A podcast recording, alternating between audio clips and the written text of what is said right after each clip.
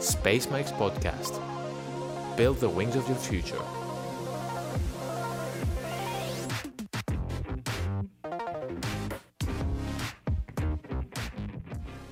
Καλώς ορίσατε στο Space Mike's. Είμαι η Βίκη Κασουρίδου Και εγώ η Σοφία Πολίτη. και σήμερα μαζί μας είναι η Βανέσα Φαρσαδάκη. Η Βανέσα γεννήθηκε στη Νέα Υόρκη και είναι ελληνοαμερικανικής καταγωγής. Έχει ζήσει ξεκινώντας από νεαρή ηλικία σε πολλές χώρες του κόσμου, συμπεριλαμβανομένων της Ελλάδας, του Καναδά, του Βελγίου, της Ελβετίας και της Ιταλίας. Έχει πτυχίο στη βιολογία και μεταπτυχιακό στη βιοϊατρική από το Πανεπιστήμιο της Γενέβης και ολοκλήρωσε τις σπουδές στην ιατρική στην Παβία της Ιταλίας. Ταυτόχρονα με τις σπουδές στην ιατρική σχολή, σπούδασε και απέκτησε ένα ακόμα μεταπτυχιακό στην αστρονομία και την αστροφυσική από το Διεθνές Πανεπιστήμιο της Βαλένθια. Εμπνευσμένη από τη ζωή στο διάστημα και ιδιαίτερα από τη σωματική και πνευματική υγεία στο διάστημα, έχει συγγράψει αρκετά άρθρα σχετικά με το μέλλον της ανθρωπότητας στον τομέα της διαστημικής ιατρικής, με έμφαση στην έκθεση στην ακτινοβολία και την προστασία από αυτήν. Καλησπέρα σας. Χαιρόμαστε πολύ που είστε μαζί μας σήμερα. Καλησπέρα. Ευχαριστώ πολύ, παιδιά, για την πρόσκληση. Θέλαμε να ξεκινήσουμε πηγαίνοντας λίγο πίσω. Ποιο ήταν το μεγαλύτερο όνειρό σας σαν παιδί; Το έχετε εκπληρώσει ή έχετε φτάσει κοντά σε αυτό; Το μεγαλύτερο μου όνειρο από παιδί ήταν να γίνω αστροναύτης. Σίγουρα να ταξιδέψω στο διάστημα. Δεν το έχω εκπληρώσει ακόμα, αλλά βρίσκομαι μία ανάσα μακριά, καθώς πρόκειται να ταξιδέψω σε 28 μήνες από τώρα. Γνωρίζουμε πως είστε ιδιαίτερα γλωσσομαθείς. Πώς ξεκίνησε το ενδιαφέρον σας για την εκμάθηση ξένων γλωσσών; Και ποιο ήταν το κίνητρο για να ξεκινήσετε αυτή την πορεία; Ως παιδί μιλούσα ήδη, είχα τρεις μητρικές γλώσσες. Τα ελληνικά φυσικά που παρεπιπτόντως γι' αυτό δεν κάνω πολύ συχνά συνεντεύξεις ε, στα ελληνικά διότι ενώ μένει η μητρική μου δεν είναι η γλώσσα της επιστήμης μου. Τα γαλλικά και τα αγγλικά. Στα 8 μου όμως ξεκίνησα ρωσικά, όπου ήταν η πρώτη ξένη γλώσσα, ενώ τώρα βέβαια βρίσκεται σε επίπεδο μητρικής πλέον, διότι πολύ απλά ήξερα από τότε ότι για να γίνω αστροναύτης έπρεπε να μιλάω ρωσικά. Ήταν η πρώτη γλώσσα ξένη ουσιαστικά που ξεκίνησα. Ήταν συναρπαστική η όλη μάθηση και η διαδικασία και η μία γλώσσα έφερε την άλλη ύστερα. Οπότε ήταν κάτι που έγινε χόμπι. Είναι πλέον κάτι που μου δίνει ακόμα πολύ μεγάλη χαρά. Αλλά σίγουρα τα ρωσικά ήταν αυτά που ξεκίνησαν την όλη διαδικασία. Άρα επιλέγατε τις γλώσσες τις οποίες θα μάθετε καθαρά από ενδιαφέρον; Πέρα από τα ρωσικά υπήρχε κάποιος λόγος για όλες τις υπόλοιπες; Σωστά. Όσο πιο εξωτική ήταν μια γλώσσα, τόσο πιο πολύ μου άρεσε. Ποιες γλώσσες λοιπόν μιλάτε, Σε αυτή την ερώτηση συνήθως απαντάω τις απαραίτητες, διότι είναι πολλές οι γλώσσες. Σίγουρα, αν μετά τα ρωσικά ήρθαν διάφορες γλώσσες, κυρίως ευρωπαϊκές, διότι είναι και αυτές που μιλούνται περισσότερο, έχοντας ξεκινήσει από την Ευρώπη τουλάχιστον. Και μετά ε, ασιατικές, οι οποίες είναι σημαντικές, κάποιες αφρικανικές που είναι σημαντικές. Αυτό που ήταν ο στόχος μου και που πλέον έχω πετύχει ήταν να μπορώ να ξεκινήσω από την Ισλανδία και να ταξιδέψω μέχρι το τέλος της Ιαπωνίας και να μπορώ να μιλήσω όλες τις γλώσσες από όπου περάσω. Και αυτό είναι κάτι το οποίο το έχω πετύχει αυτή τη στιγμή. Είναι πολύ συναρπαστικό αυτό. Ξέρουμε ότι οι σπουδές σας ξεκίνησαν καθαρά στον τομέα της βιολογίας και της ιατρικής. Μας είπατε βέβαια ότι το όνειρό σας ήταν να γίνετε αστροναύτης, αλλά αυτό ήταν η αρχική προοπτική, η διαστημική ιατρική δηλαδή; Ή στην πορεία ανακαλύψατε ότι μέσω της βιολογίας και της ιατρικής μπορείτε να ασχοληθείτε με εφαρμογές στην επιστήμη του διαστήματος; Κοιτάξτε, το από πάντα το ανθρώπινο σώμα και το διάστημα ήταν κάτι που μπορούσε να με συνεπάρει για ώρες. Ήταν κάτι περίπλοκο να μαζέψω όλα τα κομμάτια του παζλ που χρειαζόντουσαν και να φτιάξω κάτι που λέγεται διαστημική ιατρική, το οποίο φιλοδοξώ και ένας από τους μεγαλύτερους στόχους της ζωής μου είναι να φτιάξω μια σχολή η οποία θα υπάρχει ανά τον κόσμο σε όλα τα πανεπιστήμια και η διαστημική ιατρική θα αντιστοιχεί σε κάτι συγκεκριμένο ώστε να μην χρειάζεται κανείς στο μέλλον να κάνει τα πέντε διαφορετικά πράγματα τα οποία σπούδασα εγώ. Αυτή η σχολή ε, θα έχει στοιχεία και βιολογίας και ιατρικής και business και μηχανικής αλλά και αστροφυσικής, ώστε να μπορεί κανείς να έχει όλες τις γνώσεις που χρειάζεται για να ε, γίνει διαστημικός γιατρός. Τώρα, αυτό ήταν κάτι το οποίο το είχα σκεφτεί από τα 14 περίπου, 13 και σκεφτόμουν ότι δεν υπήρχε αυτό που ήθελα να κάνω. Γι' αυτό το λόγο άρχισα και μάζευα τα πτυχία, αν θέλετε, ένα-ένα. Είναι κομμάτια puzzle που αν κανείς πάρει ένα βήμα, κάνει ένα βήμα πίσω, μπορεί να δει την, ε, την όλη εικόνα, η οποία τώρα έχει μια λογική. Όσο έκανα τα πτυχία, πάντα είχα τη μόνιμη ερώτηση. Γιατί κάνεις παραπάνω, γιατί κάνεις και αυτό, γιατί κάνεις και εκείνο. Έχετε εμπιστοσύνη, υπάρχει στόχος. Καθαρά στο κομμάτι της ιατρικής του διαστήματος. Ποιο είναι το πιο ενδιαφέρον κομμάτι για εσάς; Πολύ δύσκολη ερώτηση. Η διαστημική ιατρική είναι τεράστια. Τουλάχιστον έτσι όπως ε, σκέφτομαι και είμαι στη διαδικασία να την ιδρύω αυτή τη στιγμή, θα είναι ένας γενικός όρος, αυτή τη στιγμή είναι ένας θολός όρος, αλλά ο στόχος μας είναι να γίνει ένας ε, γενικός όρος, ο οποίος θα συμπεριλαμβάνει από διατροφολόγους, από όλους τους διαφορετικούς, ε, τις διαφορετικές εκπαιδεύσεις και εξειδικεύσεις της ιατρικής, από γαστρεντερολόγους μέχρι ε, οδοντιάτρους, από ψυχολόγους, σεξολόγους μέχρι μευτική και πολλές άλλες ειδικότητες. Άρα είναι δύσκολο να πω ποιο είναι συγκεκριμένα ο τομέας τον οποίο αγαπάω περισσότερο. Η δική μου εξειδίκευση έχει να κάνει με την ακτινοπροστασία. Παρόλα αυτά, ένα project το οποίο έχω αναλάβει και το αγαπάω πολύ εδώ και χρόνια είναι η ψυχική υγεία στο διάστημα, η οποία πραγματικά με συνεπήρε διότι ενώ περάσαμε, η NASA πέρασε πολλά χρόνια και στο Gemini και στο Mercury και με το Apollo μετά, η πρώτη φορά που σκέφτηκε κανείς στην NASA να ρωτήσει έναν αστροναύτη πώς νιώθει ήταν το 1991 και νομίζω ότι είναι πάρα πολύ πρόσφατο. Φυσιολογικά μιλώντας υπήρχαν πολλές εξετάσεις οι οποίες γινόντουσαν και πριν. Αλλά ψυχολογικά κανείς δεν σκέφτηκε να ρωτήσει έναν αστροναύτη ο οποίος πέρναγε 14 μέρες σε ένα τόσο δά πολύ κλειστοφοβικό μέρος χωρίς να μπορεί να κουνηθεί καν για το πώς νιώθει. Αν, ε, αν είναι καλά μετά από 14 μέρες τέτοιες. Οπότε σίγουρα και η διαστημική ιατρική που έχει να κάνει με την ψυχολογία του διαστήματος και το τι επιπτώσεις θα έχουν όλες οι συνθήκες στο μέλλον ταξιδεύοντας ε, είναι κάτι το οποίο με συνεπέρνει. Φοβερό γιατί υπάρχουν τόσοι κλάδοι της ιατρικής οι οποίοι όντως εφαρμόζονται σε συνθήκες διαστήματος. Αυτό που δουλεύουμε τώρα είναι σε 5 με 10 χρόνια περίπου. Όταν κανείς θα λέει τι επαγγέλλεται, θα πρέπει να διευκρινίζει αν είναι γήινης ή διαστημικής μορφής το επάγγελμά του. Ο δοντίατρος, πολύ ωραία. Στη γη ή στο διάστημα. Διότι οι συνθήκες διαστήματος κάνουν ολόκληρη τη δουλειά τελείως διαφορετική. Και γι' αυτό το λόγο αυτή τη στιγμή η διαστημική ιατρική δεν συμπεριλαμβάνει ό,τι ακριβώς χρειάζεται για να κάνουμε το διάστημα ασφαλές για το ανθρώπινο σώμα. Προς τα εκεί πηγαίνουμε λοιπόν και σε λίγα χρόνια θα έχουμε και πολλά νέα να σε ξανασυζητήσουμε. Ε, πριν αναφέρατε ότι ασχολείστε με τον τομέα της ακτινοπροστασίας. Θα θέλατε να μας πείτε με λίγα λόγια τι είναι η ακτινοπροστασία και ποιοι παράγοντες οδήγησαν στην ανάπτυξη αυτής της έρευνας; Γύρω από την ακτινοπροστασία. Ένα από τα μεγαλύτερα προβλήματα που έχει η NASA αυτή τη στιγμή Κυρίως ε, για τις αποστολές που έχουν να κάνουν ε, στο φεγγάρι του χρόνου, τον Άρη σε λιγότερο από 10 χρόνια, έχουν να κάνουν με τις συνθήκες της ακτινοβολίας του διαστήματος. Επειδή εμείς ε, οι άνθρωποι βρισκόμαστε πάνω στην επιφάνεια της γης, είμαστε προστατευμένοι και έχουμε εξελιχθεί έτσι, ώστε να θεωρούμε δεδομένο ότι και η ατμόσφαιρα αλλά και η μαγνητόσφαιρα, διότι ο πλανήτης μας είναι μαγνήτης, έτσι, και αυτό το μαγνητικό πεδίο μας προστατεύουν από ό,τι μπορεί να έρχεται από το διάστημα, είτε από τον ήλιο, είτε από άλλους γαλαξίες κτλ.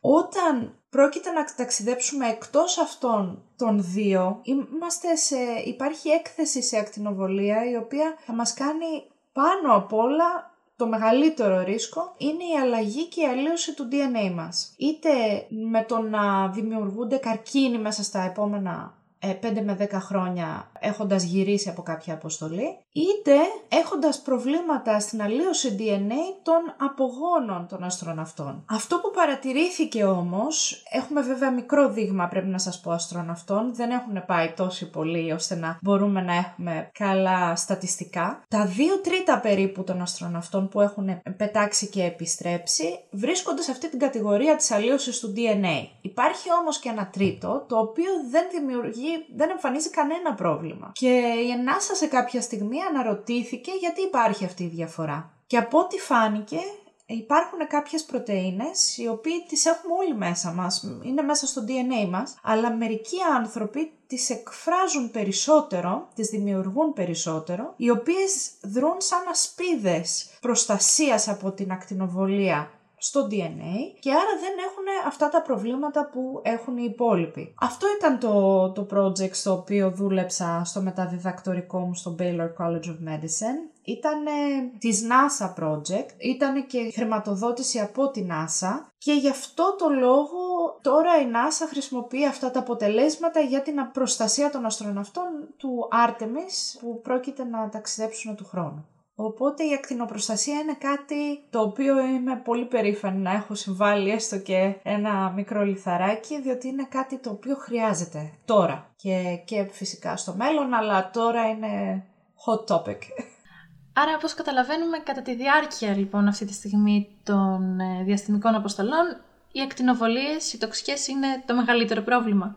Υπάρχει κάτι άλλο όσο αφορά κυρίως την υγεία των αστροναυτών όλα τα συστήματα του ανθρώπινου σώματος επηρεάζονται από την, τις συνθήκες. Έχει να κάνει με την ακτινοβολία, σίγουρα η ακτινοβολία είναι ένα από τα μεγαλύτερα προβλήματα, αλλά και η διαφορά της βαρύτητας επίσης είναι, είναι πρόβλημα. Αλλάζουν οι κυρκατικοί ρυθμοί, για παράδειγμα. Όταν υπάρχει έλλειψη φωτός και όπως ο ήλιος μας ας πούμε, μπορεί να αλλάξει πάρα πολλά πράγματα από την ψυχολογία μας μέχρι τις ορμόνες μας, μέχρι το πώς συμπεριφερόμαστε, μέχρι το πώς ο οργανισμός μας αντιδρά στις καθημερινές του λειτουργίες μέσω του μεταβολισμού. Άρα όχι, δεν είναι μόνο η ακτινοβολία, είναι πολλά πράγματα ταυτόχρονα. Έχουν να κάνουν λοιπόν με ένα συνδυασμό, εάν θέλετε, καταστάσεων χαρακτηριστικών του διαστήματος, τα οποία έχουν τις κατάλληλες ανάλογες ε, επιρροές επάνω στο ανθρώπινο σώμα. Θα ήθελα να συνεχίσω με μια ερώτηση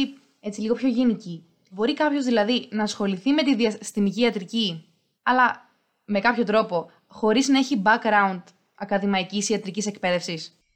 Είναι ακριβώς αυτό που σας έλεγα και πριν είναι αυτή τη στιγμή δεν γίνεται διότι δεν υπάρχει διαστημική ιατρική αυτή καθεαυτή σε μια συγκεκριμένη σχολή αλλά ευελπιστώ σε λίγα χρόνια να είναι κάτι το οποίο φυσικά και να γίνεται. Αυτά τα πέντε στοιχεία που σας είπα και πριν, βιολογία, ιατρική, μηχανική, business και αστροφυσική θα είναι αυτά που θα μπορούν να κάνουν ένα διαστημικό γιατρό. Βάζοντας λοιπόν όλα αυτά μαζί σε ένα syllabus σε μια σχολή η οποία θα έχει στόχο να κάνει το ανθρώπινο σώμα να, να είναι ασφαλές στο διάστημα, ουσιαστικά αυτός είναι ο στόχος, δεν θα χρειάζεται απαραίτητα να κάνει τα πέντε διαφορετικά πτυχία που έκανα εγώ, ούτε καθαρά ιατρική. Η ιατρική, ας πούμε, όπως είπατε, θα χρειάζεται ως σωστές, βασικές και αρκετά βαθιές γνώσεις ώστε να γνωρίζει ο διαστημικός γιατρός πώς και τι χρειάζεται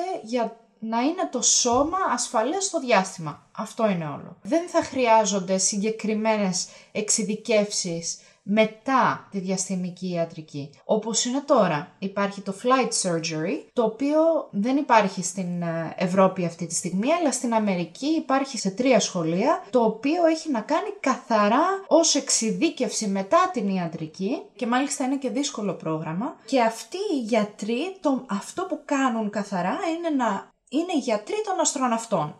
Όμως, παρόλα αυτά, αυτοί οι άνθρωποι δεν κάνουν τη διαστημική ιατρική ολόκληρη. Διότι από την άλλη πλευρά, για παράδειγμα, υπάρχουν οι διδακτορικοί φοιτητές ή οι ερευνητές μετά διδακτορική, οι οποίοι κάνουν είτε από βιολογικής απόψεως, βιοχημικής, ακόμα και μηχανικής απόψεως έρευνα, βασική έρευνα για το πώς να προστατέψουν το ανθρώπινο σώμα στο διάστημα. Αυτοί πιστεύουν ότι κάνουν διαστημική ιατρική. Οι flight surgeons, απ' την άλλη, πιστεύουν ότι μόνο αυτοί κάνουν διαστημική ιατρική. Γι' αυτό αυτή τη στιγμή η έννοια της διαστημικής ιατρικής είναι τόσο θολή. Αυτό που προσπαθούμε αυτή τη στιγμή να κάνουμε είναι να ξεκαθαρίσουμε τα πράγματα, να ξεκινήσουμε από τους βασικούς όρους, γιατί τους χρειαζόμαστε όλους, αλλά χρειαζόμαστε και ένα, μια καινούρια γενιά ανθρώπων η οποία θα ε, μπορεί να γίνει γέφυρα ανάμεσα σε όλους αυτούς και να έχει τις γνώσεις όλων.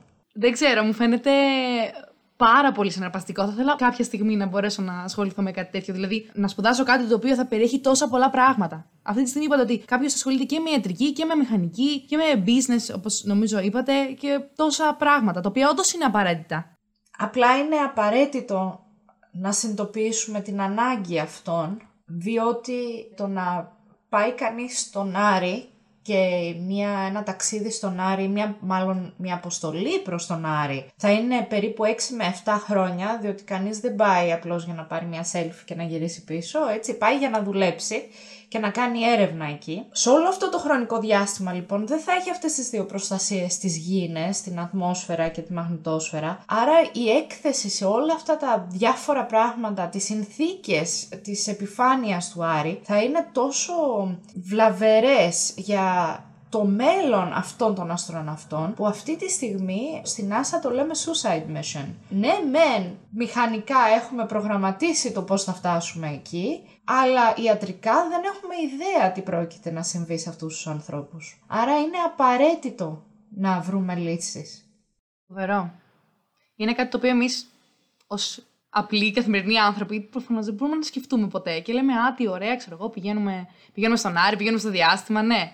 Και δεν συνειδητοποιούμε όμω αυτές τις συνέπειες και πόσο επιτακτική είναι η ανάγκη να εξελιχθεί η επιστήμη σε αυτόν τον τομέα. Φυσικά. Και δεν έχει να κάνει μόνο με την επιφάνεια του Άρη, έτσι, διότι αυτή τη στιγμή υπάρχουν και τα ε, πρώτα ξενοδοχεία τα οποία χτίζονται διαστημικά, υπάρχουν τα πρώτα δύο commercial ιδιωτικοί σταθμοί οι οποίοι χτίζονται, στους οποίους θα πηγαίνει κανείς για, για shopping, για να περάσει κάποιο χρόνο. Και δεν έχουμε ιδέα πώς θα πάνε αυτοί οι άνθρωποι εκεί, όλοι αυτοί οι διαστημικοί τουρίστες Προσοχή, όχι αστροναύτες, αυτό είναι κάτι που μου είναι σημαντικό. Είναι σημαντικό να ξεχωρίσουμε όλους τους διαφορετικούς όρους ε, του αστροναύτη. Τώρα όλοι λέγονται αστροναύτες, αλλά υπάρχουν αυτοί οι οποίοι πραγματικά κάνουν έρευνα και σπουδάζουν χρόνια για αυτό.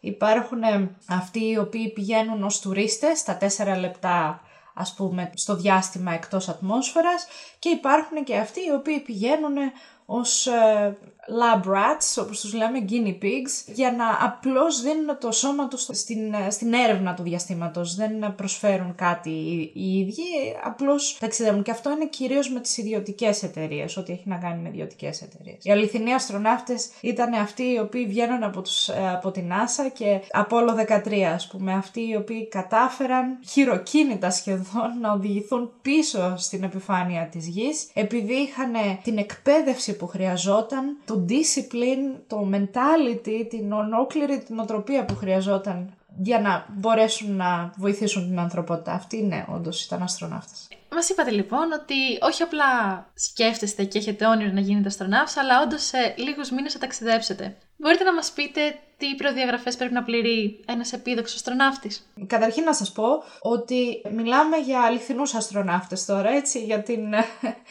για τον όρο που έδωσα πριν που έχει να κάνει με την εκπαίδευση των αστροναυτών για έρευνα στο διάστημα. Αυτό αυτή τη στιγμή προσφέρεται μόνο από τα κράτη, NASA, ESA, JAXA, CASA που φτιάχνουμε αυτή τη στιγμή στην Κορέα. Αυτές οι χώρες είναι οι οποίες ε, μπορούν να εκπαιδεύουν αληθινούς ερευνητές αστροναύτες. Για την NASA που πρόκειται ε, να είμαι εγώ, που είμαι ήδη εγώ, αλλά πρόκειται να ταξιδέψω. Καταρχήν πρέπει να είναι κανείς Αμερικανός πολίτης, να μιλάει από τα στα ρωσικά που λέγαμε πριν, να είναι σε άριστη φυσική και ψυχολογική κατάσταση και να έχει και ένα πτυχίο STEM, να έχει κάτι να κάνει με επιστήμες. Ύστερα υπάρχουν πράγματα τα οποία είναι ωραία κανείς να έχει έξτρα. Α πούμε, πτυχίο για scuba diving, πτυχίο πιλοταρίσματος, ακόμα και αποδείξεις εμπειριών για το ότι μπορεί να αντέξει σε πολύ ακραίες συνθήκες. Κάποια expeditions, ε, κάποια analog missions, τέτοιου είδους πράγματα. Τώρα, για όταν θα ταξιδεύετε λοιπόν, σαν αστροναύτης και σαν ερευνητής, συμβαδίζουν αυτές οι ιδιότητες; Δηλαδή, εάν καταφέρετε να ταξιδέψετε στον Άρη, που θα καταφέρετε γιατί είναι προγραμματισμένο, θα μείνει πίσω η δουλειά στο εργαστήριο. Αυτή τη στιγμή δεν δουλεύω σε εργαστήριο, έχω δική μου εταιρεία, αλλά η έρευνα πηγαίνει όπου βρίσκεται και ο ερευνητής, έτσι. Όπως είπα και πριν, δεν θα πάω για τουρισμό, πάω για έρευνα. Η αποστολή αυτή, στην οποία ήταν και μάλιστα η αποστολή που έχω σε 28 μήνες δεν είναι στον Άρη, αυτή την χτίζουμε ακόμα. Η αποστολή αυτή είναι για το διαστημικό σταθμό. Και μάλιστα, αν δεν απατώμε, θα είμαι και η πρώτη Ελληνίδα στο, στο διάστημα, για το οποίο με κάνει ακόμα πιο πολύ περήφανη. Λοιπόν, η έρευνα που πρόκειται να κάνουμε, έχουμε μια σειρά από πρωτόκολλα διάφορα ιατρικές συσκευές που πρέπει να τεστάρουμε ας πούμε στο, σε διαστημικές συνθήκες, να μαζέψουμε κάποια στοιχεία είτε από τους ίδιους μας τους εαυτούς, ε, το σώμα μας δηλαδή, είτε από, από φυτά μέχρι ποντίκια, μέχρι ουσίες ε, όπως ε, ούρα, αίμα κτλ. κτλ. Είναι τα πρωτόκολλα μάλιστα ξεκινήσαμε να είναι μια αποστολή δύο εβδομάδων και αυτή τη στιγμή βρίσκεται να είναι τριών μηνών η αποστολή. Θα δείξει γιατί προστίθεται συνέχεια και άλλα, αλλά έχει να κάνει η έρευνα στο διάστημα, έχει να κάνει σύμφωνα με τις ανάγκες της γίνες. Δηλαδή ό,τι πρωτόκολλα έχουμε εδώ προσπαθούμε να τα πάρουμε στο διάστημα για να καταλάβουμε καλύτερα τα όρια, έτσι, για να καταλάβουμε καλύτερα ε, τις συνθήκες. Γεια σας, είμαι ο Δημήτρης Γεωργουλάκος και αυτά είναι τα διαστημικά νέα.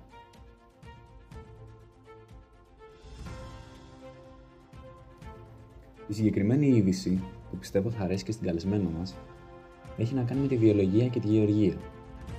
Ο Διεθνής Διαστημικός Σταθμός, ή αλλιώς ISS, φιλοξενεί περίπου 200 πειράματα, με ένα σημαντικό αριθμό από αυτά να επικεντρώνεται στα τρόφιμα και στη μοριακή δομή τους. Σε ένα σεμινάριο λοιπόν από τον Chris Hatfield, πρώην διοικητή του ISS και έναν από τους πιο διάσημους αστροναύτες στον κόσμο, αλλά και τον Alan Sobel, ο οποίος είναι διευθύνοντας σύμβουλος της BioHarvest Sciences, αναλύθηκε η πρόοδος που έχουν σημειώσει στον τομέα. Η BioHarvest ε, διαθέτει μεθόδους ανάπτυξης φυτικών κυτάρων μέσα σε βιοαντιδραστήρες, έτσι ώστε να μην αλλοιώνεται η μοριακή τους δομή και να δημιουργούν εκχυλίσματα που διατηρούν όλες οι ιδιότητες υγείας και ευεξίας του αρχικού φυτού. Μέχρι στιγμής αναφέρουν ότι έχει δημιουργηθεί κυταρική ύλη από σταφύλια, ελιές, ρόδια μέχρι και γανάβη. Οι μελέτες αυτές γίνονται γιατί όταν τελικά εγκαταλείψουμε αυτόν τον πλανήτη, θα ήταν χρήσιμο να κατέχουμε την τεχνογνωσία και να καλλιεργούμε τρόφιμα εκεί και να εγκαταστηθούμε για όσο διάστημα μας είναι το δυνατόν εφικτό. Επίσης, η έρευνα θα βοηθήσει άμεσα και τη γη, αφού ήδη αντιμετωπίζουμε δυσκολίες με την τροφοδοσία του πληθυσμού επειδή αυξάνεται με εκθετικούς ρυθμούς και αν λάβουμε υπόψη και παράγοντες όπως η κλιματική αλλαγή και η υπερθέρμανση του πλανήτη που δυσχεραίνουν όλο ένα και περισσότερο την κατάστασή μας. Ίσως δηλαδή τα πειράματα που θα γίνουν στο διάστημα μας οδηγήσουν σε νέες εξελίξεις και επιστημονικές ανακαλύψεις που θα μας βοηθήσουν να μην μας λείψει τίποτα σε φαγητό και φάρμακα, σε όποιον πλανήτη του σύμπαντος και αν αποκαλούμε σπίτι μας. Άλλωστε ο ίδιος ο Χάτβιλτ δήλωσε πως Έχοντας γυρίσει γύρω από την τροχιά του κόσμου πάνω από 2.600 φορές, του έδωσε μια νέα προοπτική για τον πλανήτη και τα προβλήματα που αντιμετωπίζει. Μιλάμε για έναν άνθρωπο ο οποίος κατά τη διάρκεια της καριέρας του, ως αστροναύτης κυρίως, πέταξε στο διάστημα τρεις φορές, πιλωτάρισε το διαστημικό λεωφορείο και βοήθησε στην κατασκευή δύο διαστημικών σταθμών, αλλά συμμετείχε και στο διαστημικό περπάτημα 15 ωρών χωρίς οχήματα και όπως και η πλειοψηφία του επιστημονικού χώρου, στο συγκεκριμένο τομέα, μας διαβεβαιώνει ότι η έρευνα θα αποδώσει καρπούς και ότι το μέλλον θα είναι λαμπρό.